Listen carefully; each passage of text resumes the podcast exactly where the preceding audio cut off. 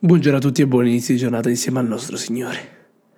Oggi, martedì 15 marzo, vorrei condividere con voi una riflessione di cui il titolo è Se avessi mille vite?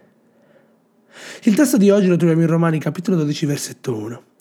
Vi esorto dunque, fratelli, per la misericordia di Dio, a presentare i vostri corpi in sacrificio vivente, santo, gradito a Dio.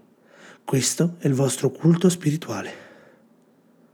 Il risultato dell'essere giustificati per grazia e fede è una vita di santificazione.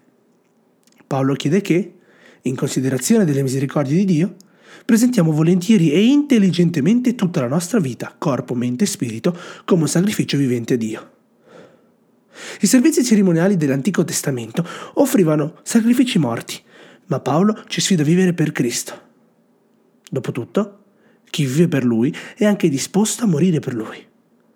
Il Signore può chiedere ad alcuni di morire per Lui, ma chiede a tutti noi di vivere per Lui.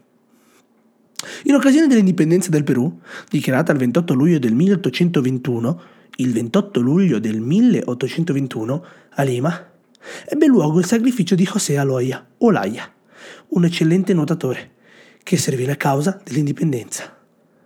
Sucre aveva bisogno di comunicare con i patrioti di Lima, perché voleva conoscere i movimenti dei realisti, e Olaia era il portatore dei messaggi. Olaia era il portatore dei messaggi che avrebbe portato nascosto nuotando per 15 km attraverso il mare tra Chorrillos e Lima. Questo percorso era pesantemente sorvegliato, quindi il rischio era grande. Il 27 giugno 1823, mentre stava portando, tra gli altri messaggi, una lettera da Sucre a Narciso de Coina, Olaia fu scoperto dai realisti prima di essere catturato, ha gettato via le lettere. Un'altra versione dice che ha mangiato le lettere. Per ottenere informazioni, i suoi rapinatori hanno provato di tutto.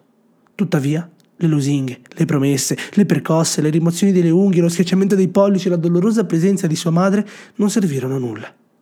Che dilemma! Scegliere tra l'affetto di sua madre e la sicurezza dei patrioti. Era meglio per sua madre piangerlo morto che vergognarsi di vederlo vivo e traditore? In mezzo alle torture, prima di essere fucilato, pronunciò la sua famosa frase. Se avessi mille vite, le darei volentieri per il mio paese. Una tale dedizione e impegno per la liberazione del suo popolo è commovente. Sei disposto, come Olaia, a dare la tua vita per una causa? Quale costo sei disposto a pagare per vivere fedelmente la tua fede e condividere persever- perseverantemente la speranza? Quanto siamo disposti a dare la nostra vita in sacrificio, vivente e servizio fedele fino alla morte? Quanto siamo disposti a dare la nostra vita in sacrificio vivente e servizio fedele fino alla morte? La nostra vita deve essere offerta a Dio come un'offerta perfetta e un sacrificio vivente. Perché? Dio non sarà soddisfatto di nulla se non del meglio che possiamo offrire.